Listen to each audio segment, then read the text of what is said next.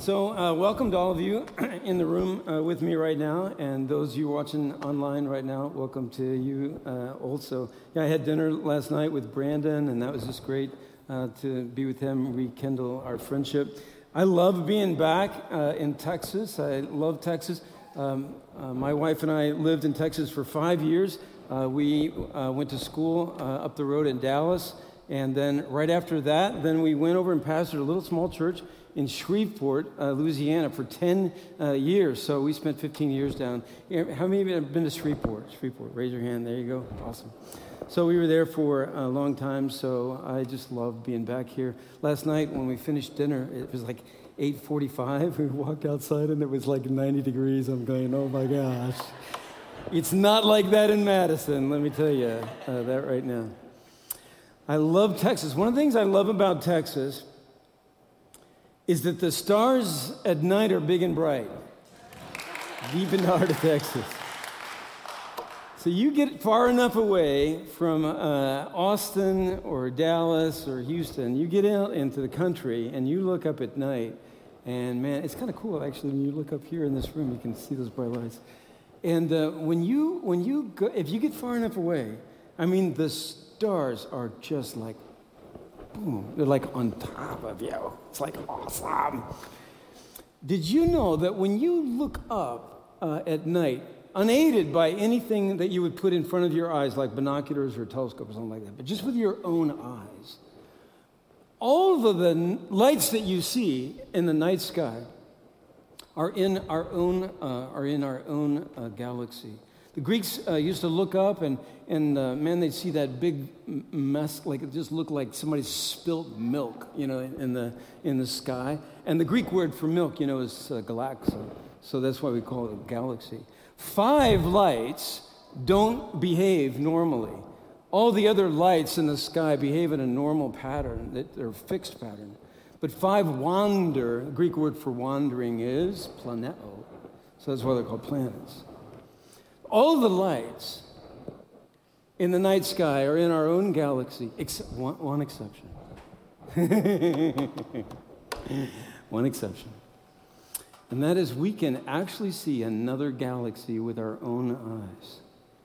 So if you look uh, at the Big Dipper and then kind of look over to the right of the Big Dipper, and then you see this um, constellation that kind of looks like a W. So it's up here, it's called Cassiopeia. And the lines aren't actually there. You can't really see the lines, so they just put those in there. So it's uh, Cassiopeia.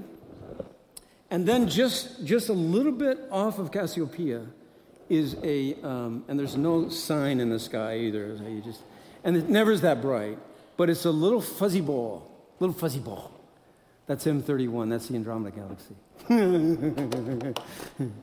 so people who study the stars tell us that it took light about round numbers 2.8 million years to get to our eyeballs from that thing right there. You're looking back in the past 2.8 million years. And that's just one other galaxy. There's billions of galaxies. So, if I wanted to uh, give you a scale of the Andromeda Galaxy, use this box of kosher salt, Morton kosher salt. And if every one of these uh, salt granules represented a star, how you doing? This get the model? Every one of these is a star. And I would walk out in the center and start pouring this out in the. Do you think I should do that right now? now you, get be a salty mess, actually. So uh, if I started pouring this like in a center to make the Andromeda Galaxy, here's a picture of the Andromeda Galaxy. Look at this picture right here. Have, I think we have a picture of it. There's a picture of the Andromeda Galaxy coming up there. So if I'm going to make a model of that, with all that, all that light, those are just stars. So every star is a granule. How many boxes of salt do you think I'd need? Thousand. That was a good guess. That's a good guess. I would actually need 10,000 boxes of salt to represent the Andromeda galaxy. And the spiral that I, to keep the scale right, every granular salt, a star. To keep the scale right, how big, how big do you think I'd have to, you have to like in the room, like big, big room, or maybe the parking lot? Go out in the parking lot? No, no, it's even bigger than that. How about all of Austin? No, that's bigger than that. How about Texas? Texas is big, that's bigger than that. I'd have to make a spiral the size of uh, the moon's orbit around the earth. Every grain of salt representing a star to be a model of that galaxy. so, for those of you who just simply don't believe what I'm saying, uh, there's a book uh, called 365 Starry Nights. And uh, it's a great little book. Guy named Chet Raymo wrote that a long time ago. It's an old book, but the stars don't change. So there you go. And uh, I like that book because it's not written for astronomers. It's not a simple book. You can go to that whatever night, like June 5th, you can go to page June 5th and look up, and he kind of tells you kind of like what you're looking at and tells stories like the one I just told you. So some of you are going, you know, we're past uh, books down here in Texas. We actually use like our phones and apps and stuff. So if you want to find an app for the stars, here are a couple of apps that I use. One's called Star Walk and one's called Skyview, and I give you all these kind of stuff. You can just point your phone up and you can learn all kinds of things about the night. I love the stars because the stars tell us about our God. Somebody say amen. Psalm 19:1 goes like this. The heavens declare the glory of God, and the skies proclaim the work of his hands. Like, what? Is that true or what? Proclaim the work of his hands. God wrote two books, right? This is one, and what we see, stars. Everything is seen. Whatever's nature, he made that. Two books. And one book can inform the other book. When we look up at night, deep in the heart of Texas, we're reminded that God is a big, powerful, mighty God. But if, when we think about God, if all we think about is that He's mighty and powerful and strong and incredibly great, we have a deficient view of God. Deficient. Because not only is God powerful, He's also good. Not only is God majestic, He's also loving. And He's also generous. God is as good as the Andromeda galaxy is big. Somebody say amen. He's actually better, actually. He's better than we can possibly fathom. That's what I want to talk about today. Take your Bibles. And we're going to turn to uh, the message that Jesus gave to a bunch of people on the side of a hill called the Sermon on the Mount. Matthew chapter 7, we'll be starting at verse 7. Matthew 7, verse 7. Ask, and it will be given to you.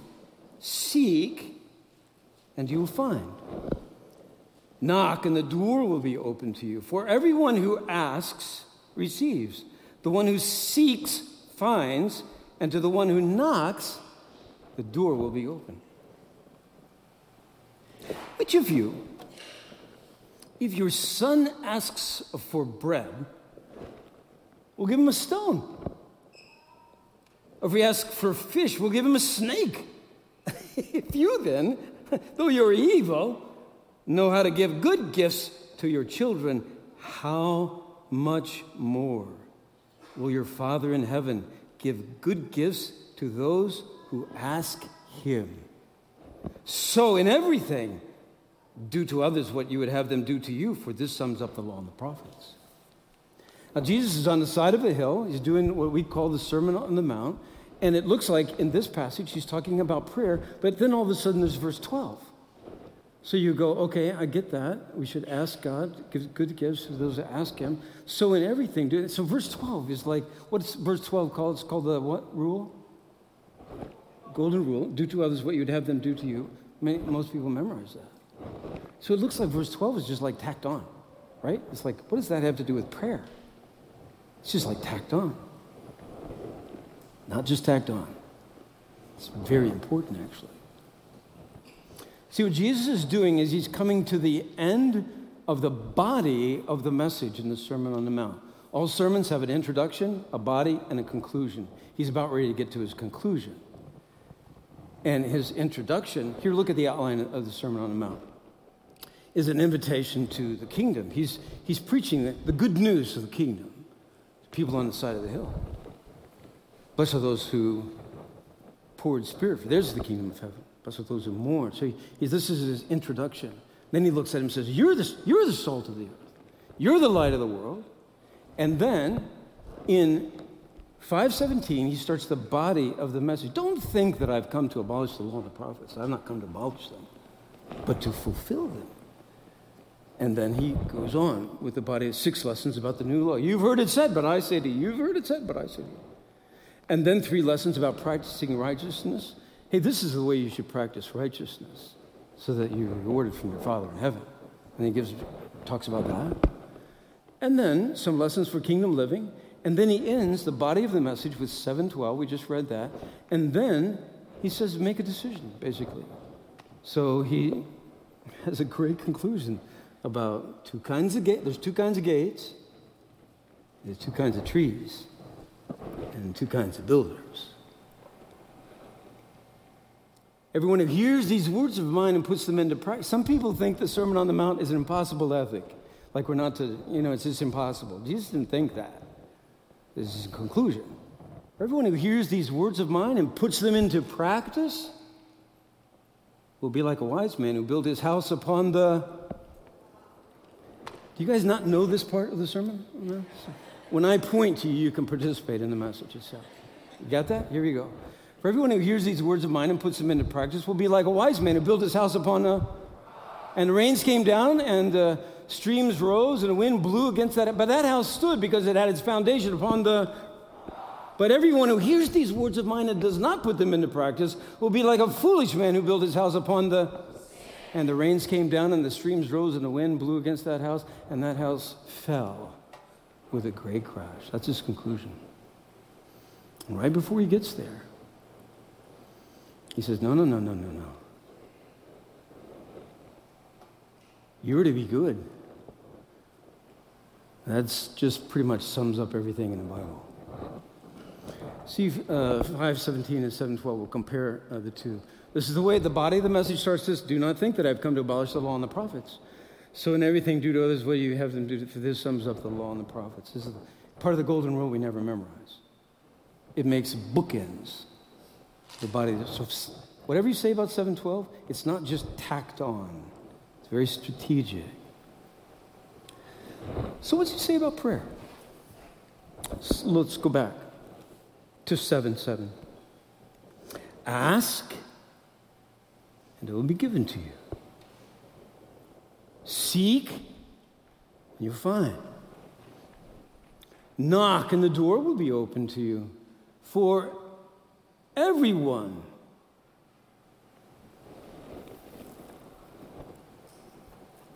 The Greek word translated in English means everyone. Or everyone who asks receives.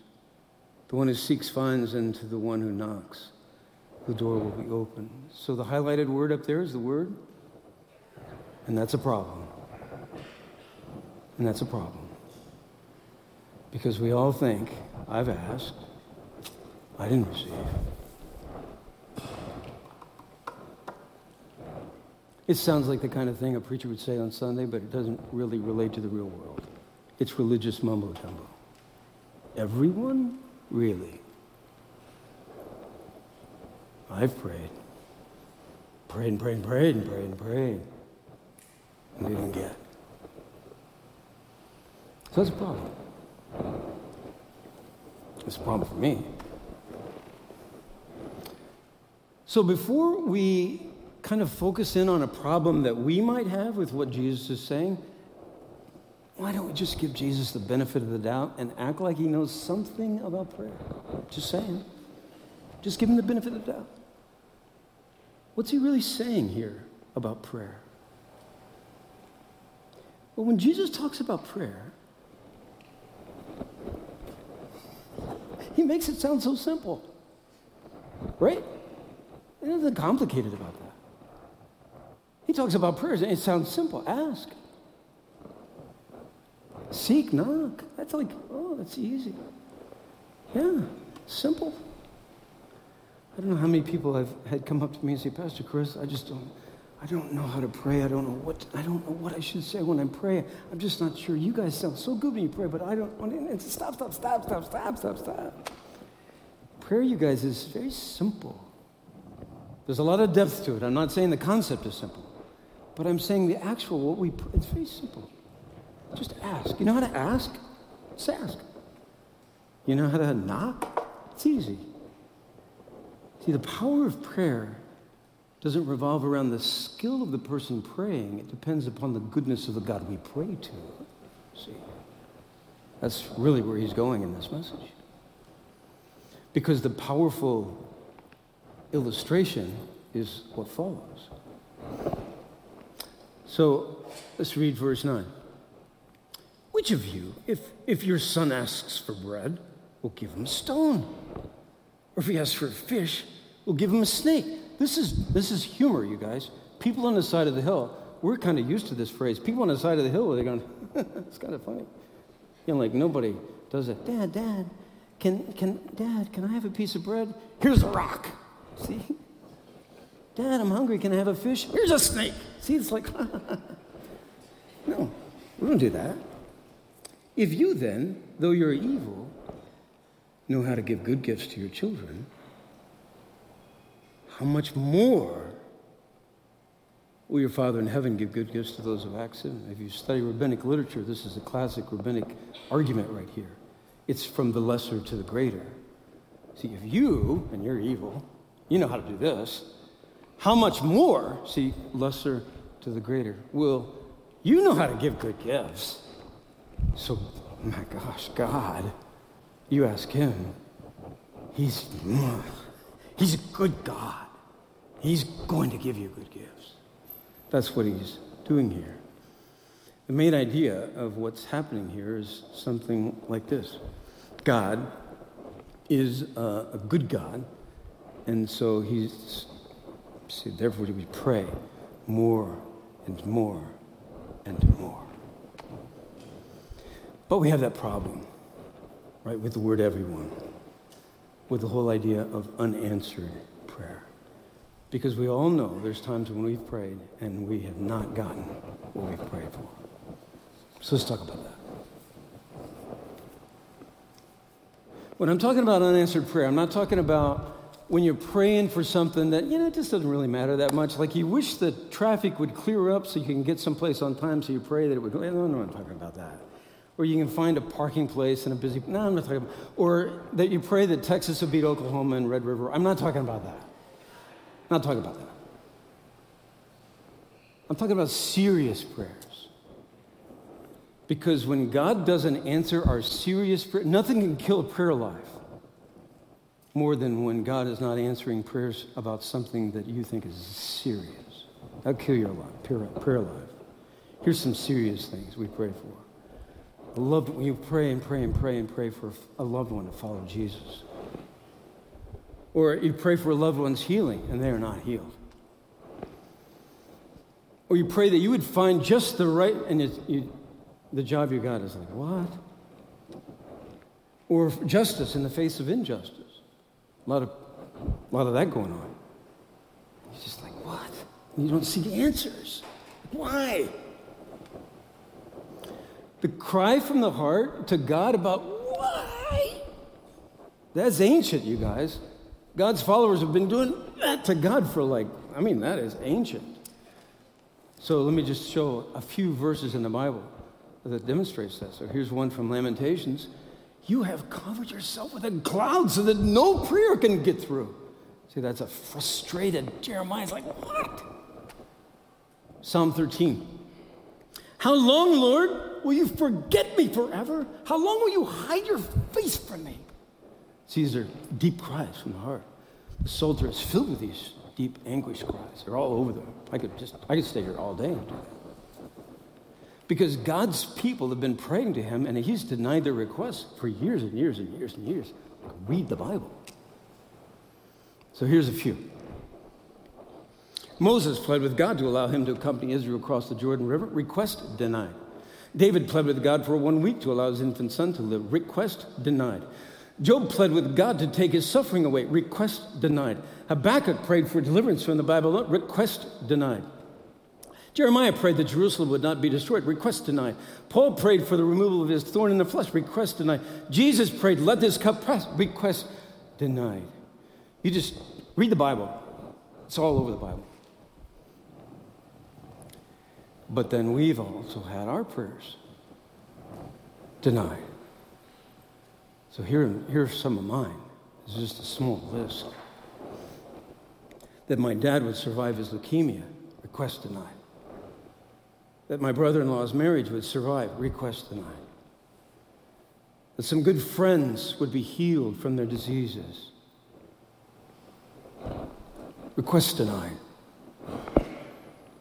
that my mother would not lose her mind before she died. Request denied. Well, there got to be some good reasons why God would deny these requests. I mean, the Bible's got to address this someplace because it's, a huge issue. Well, the Bible does speak to it, several different places. Here's three. We may ask with the wrong motives. James says, when you ask, you don't receive because you ask with the wrong motives, that you may spend what you get on your pleasures. We may cherish sin in our heart. If I had cherished sin in my heart, the Lord would not have listened. And then Isaiah, we may not care for the plight of the oppressed. When you spread out your hands in prayer. I hide my eyes from you. Even when you offer many prayers, I am not listening. Your hands are full of blood. Wash, make yourselves clean. Take your evil deeds out of my sight. Stop doing wrong. Learn to do right. Seek justice. Defend the oppressed. Take up the cause of the fatherless. Plead the case of the widow. So we ask ourselves, well, okay, so God has denied my request. Was it because I asked with the wrong motives? No, I think, I, I think my motives are good. Uh, is, it, is, is it because I cherished sin in my heart? Lord, Lord, forgive me. I know. Is it because that I, I don't care about the oppressed? No, I do.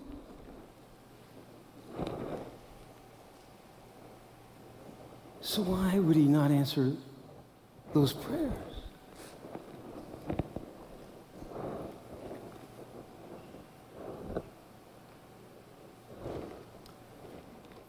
Thanks for thinking that I might have the answer to that. Right? Some of you are listening and want to have, what's he going to say now? Yeah, well, thanks, thanks for thinking that. like, whatever. I don't know. I don't know. I, I've preached a, 40 years, and I've got a lot of sermons on prayer. I mean, every preacher has sermons on prayer. And I've preached, you know, a message about uh, God's three answers, no, yes, wait, and stuff like that. It's good, good talk. Um, but it's not, I don't know, it's not very satisfying. I preached a message from Romans 8 about, well, we really don't know how to pray. Only the Holy Spirit, He can interpret for us. And, and that's a tr- that is totally true, totally true. But it's not satisfying to my soul. He denies, I got a big one I'm praying right now. God's not answering. So a message like this actually helps me, actually. Because if I can't fathom something as simple as the Andromeda Galaxy, and I cannot fathom it, then what makes me think I will be able to fathom the deep mysteries of God? Really? If I cannot, this is where one book informs the other. If I read one book and I go, I can't fathom that, that's like, wow, that's beyond, whoa. Why do I think that I should understand the way in which God moves in the world and directs to my prayers? God is a good God, and I may not be able to fathom his goodness, but that's okay with me because God's goodness is beyond my ability to comprehend and he's good. He's as good as the Andromeda Galaxy. He's big. Somebody say amen. Yeah, not a lot of conviction there.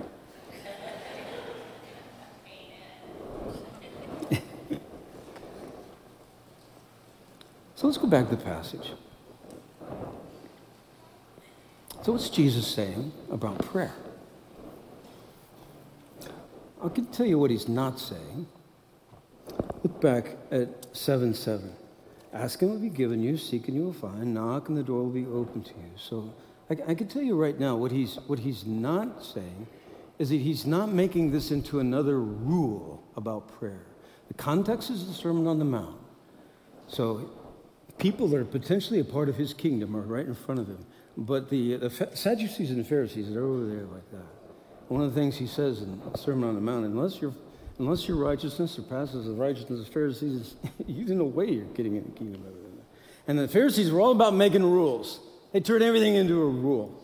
They thought rules was a way in which you demonstrated your righteousness. And righteousness is not about rules keeping. Righteousness is about relationships, relationships with others, and relationships with God. That's the Sermon on the Mount right there. Don't turn this into a rule. He's not saying turn this into a rule. So when we when we when we're angry God, why have you covered yourself? It says right here, God. Now you, when you do that, it's like, what are you doing? You know, like, do you think that you can put the great and powerful God in your debt? Really, really, really? God's beyond our ability to fathom. So he's not saying it's a new rule. Jesus is not saying that prayer is like magic. You know, like, um, like we're Aladdin, you know, like we have like a, the prayer lamp, you know, and, we, and then the genie pops out, and, uh, you know, God's going to give us whatever we want, like magic. He's not saying like prayer is like magic. If prayer was like magic,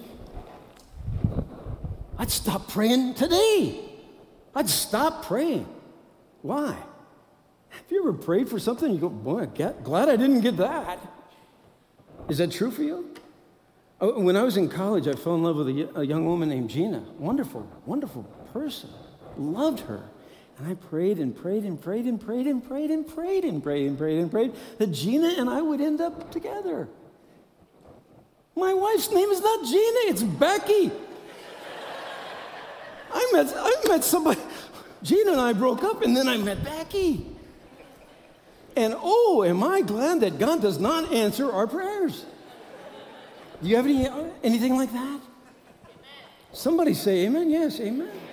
Praise God. He, he's not magic.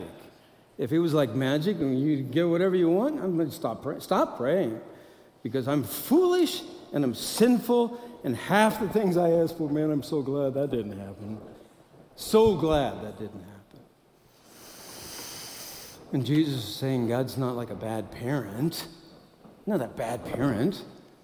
What do you call kids that get whatever they want, whenever they want it, wherever it is? What do you call kids like that? You call them spoiled brats. And what do you call parents who give their kids whatever they want, whenever they want it, doesn't matter? You call those kind of parents? No, grandparents. right? My grandson comes over. He knows where the chocolate is. We help him get the chocolate. We unwrap it for him. His parents would never let that happen. when the grandkids live at our house, man, they're like, oh, they're so full of sugar. And their mom looks at me like, oh my gosh. No, no, no. God's not a bad parent. He's a good parent. He's definitely not going to give us everything we want, whatever we ask for. No way. But He's a good God. And He's as good as the Andromeda Galaxy is big. One of the families in my church uh, back in Madison, the way they help, because the, uh, uh, when you live in a world where unanswered prayer happens so many times, uh, we start to doubt the true thing about God, that He's good. So uh, a family decided to do this. They write all their prayer requests down, you know, as they pray as a family, and then they cut out the ones that uh, God answers. They cut those out, little strips of paper, and they put those in a jar. And then December 31st, every year, the end of the year, they open up that jar and they pour out all those pieces of paper. And they look at all the things, all the prayers that God has answered. Is that a wise family or not? Because it's not just good for the kids, you guys. Because all of us doubt the goodness of God when our prayers aren't answered. So let's go back to verse 12. That's a great verse. Can you guys read this out, out loud with me? Do, do they do that here? Okay, so reading together, here we go. So in everything, do to others what you would have them do to you, for this sums up the law and the prophet. Now, the most famous part of that verse is obviously uh, after between the commas. Do to others what you have them do to you. So that's we call that the what? Yeah, and there's a story behind that, but I'm not going to get into it.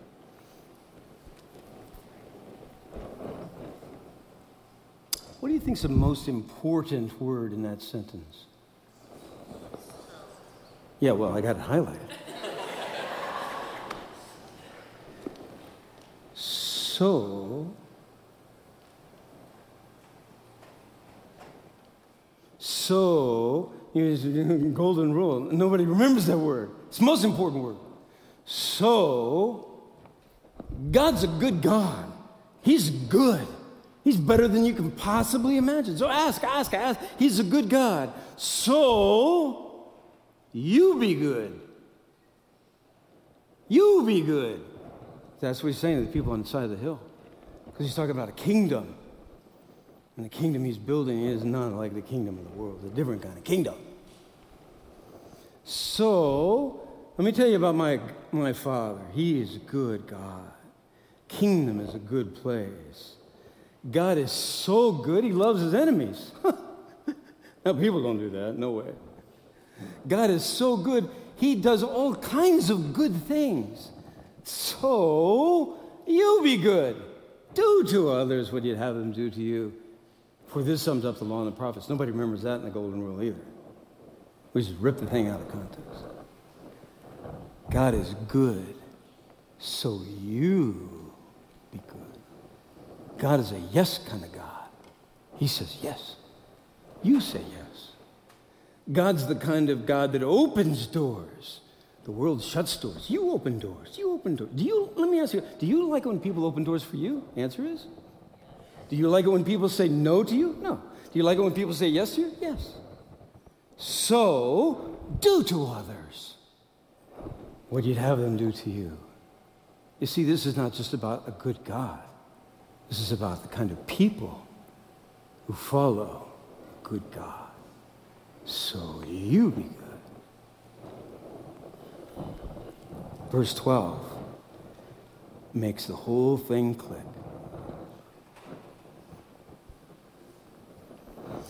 Years ago, uh, 35 pounds ago, 1975, and that was a long time ago and I'm 66 now, so as I was 19 back then. I went to a school in Indiana where uh, we had a gymnastics team. Very good, very good uh, team. And uh, in the summer, in order to kind of work out, we would go to all kinds of camps around the country uh, just to, you know, work out. Work, you know, most 11-year-old girls want to learn how to do a back handspring. So you go to all these camps around, and we would, we would be the teachers for these camps. So a friend of mine named Randy and myself, we went to a camp in Evansville, Indiana, and we worked at this camp, taught people how to do back handsprings and stuff like that. Now, some of you are looking, I don't think he was ever a gymnast. Just trust me with the story, okay? so, so we worked this camp, and you don't get paid anything. I mean, it's, you know, room and board, this kind of stuff. But uh, one of the parents wanted to show their appreciation to Randy and I and take us out for dinner. This is like, that's awesome. So his name was Fitzsimmons, Dr. Fitzsimmons. And Dr. Fitzsimmons came up to us. I'd like to take you out to a place to eat at the end of this whole thing, just to show you how. And that's fantastic. So he picked us up in his Mercedes. And Dr. Fitzsimmons took us to a private country club, downtown Evansville, Indiana. I'm not from country club kind of people, okay? So on a Friday night, maybe we would get like steak and shake or something like that. But we were just like, we didn't have no money. So this is the first time I've ever gone to a place like this. And I we were working at a country club. It's like, this is unbelievable. I mean, the waiters have like little short white jackets on, and there's like white tablecloths everywhere. It's the kind of place where no money's ever exchanged, you know? No money. It's like they bring the, the guy like a little black pad, and he, he signs it, and then that's how pay for everything. I'm like, whoa, whoa, whoa, so we're going to this, this country club. And we sit down, it's Randy and me and Dr. Fitzsimmons. And he says, food here. It's just great. Just get it, whatever, whatever you want, whatever So it's like, well, it's just, I knew I was like overwhelmed. But you know, I'm from the Midwest. So I like to be Midwest nice. Is there like Texas nice like that? And so I don't want to be presumptuous on my host and everything. So I thought, well, yeah, I'm, I'm going to have a hamburger. I'm going to have a hamburger. So the, the, waiter comes over, so I, I order hamburger. Fitzsimmons looks at me and he goes, That's a mistake. That's a mistake. This is a, one of the best chefs in town, and the steaks here are just amazing. You should have a steak. Yeah, but I you don't want to be. Uh, you should have a steak. Have a steak. Uh. Have a steak. Have a steak. Oh, okay, okay, okay, okay, okay. So I had a steak. And the steak came. you know, big white plate, piece of meat like that. And this, the meat's just like falling apart, you know. So I dig into this steak, and it's like, oh my gosh, it's like the best steak I've ever had. And this is like, oh my gosh. Here, I gotta stop for a second. This is something you don't know about me. So my taste buds are directly connected to my vocal cords. so that whenever I'm eating something fantastic, I'm like, oh, I just can't help myself. So I'm just making all this noise in this fancy country club. And it's obvious that I'm enjoying this steak so much. And I finished the steak, you know, before I'm just, oh God, you know, like, oh, this is fantastic. And Dr. Fitzsimmons looks at me. He's like, yeah, did you like the steak? I go, oh my God, it's fantastic. He goes like this to the waiter, like this, like this. Waiter walks over. And uh, he says, he looks at me and he says, Chris, would you like another steak?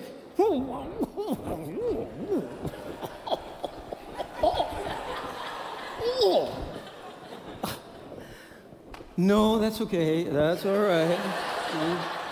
No, it's okay. That's okay. Thank you, Dr. Fitzsimmons. You're so kind and everything. No, you want another steak, don't you?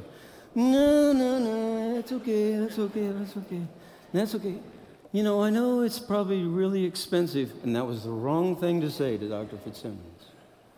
When I said expensive, he looks at me like he's mad. He looks at me, Chris, I'm a doctor. It costs a lot of money to belong to a club like this, you know that? Do you really think if you have another steak, that's gonna hurt me financially? Now, do you want another steak or not? I'll have another steak. Absolutely. Dr. Fitzsimmons is generous, but he's not as generous as our God.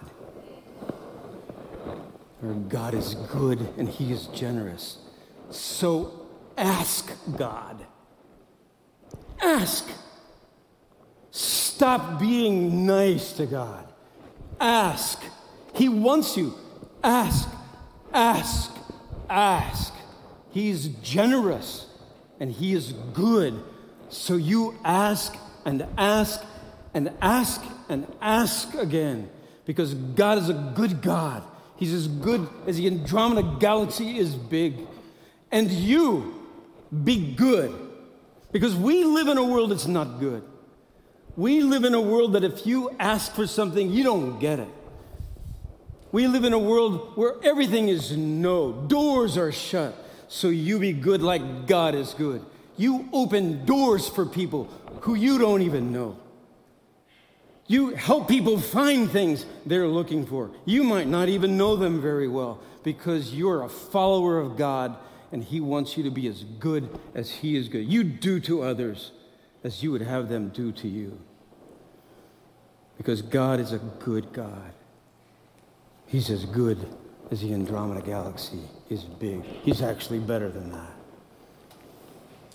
Let's pray. Father, I thank you so much that you are a good God. And we live in a world where things just, it just, that's, that's almost the furthest thing from our mind sometimes.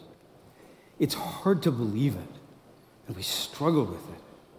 So we thank you, Father, for the stars at night that are big and bright deep in the heart of Texas that reminds us. We, we, we, we, we thank you, Father, that we can look around at live oak trees and beautiful things and we remember about the kind of God you are, that you are good. And we pray, Father, that you would help us as we struggle with this. And our minds and lives tend to wander. We're prone to wander. Lord, we feel it. But your goodness, like a fetter, binds our wandering hearts to you. We need that. And then we pray that we would be like you, that we would be good to people, that people would know that we're not like the rest of the world because we're followers of Jesus. We pray this in Christ's name. For the sake of his reputation, all God's people said, Amen.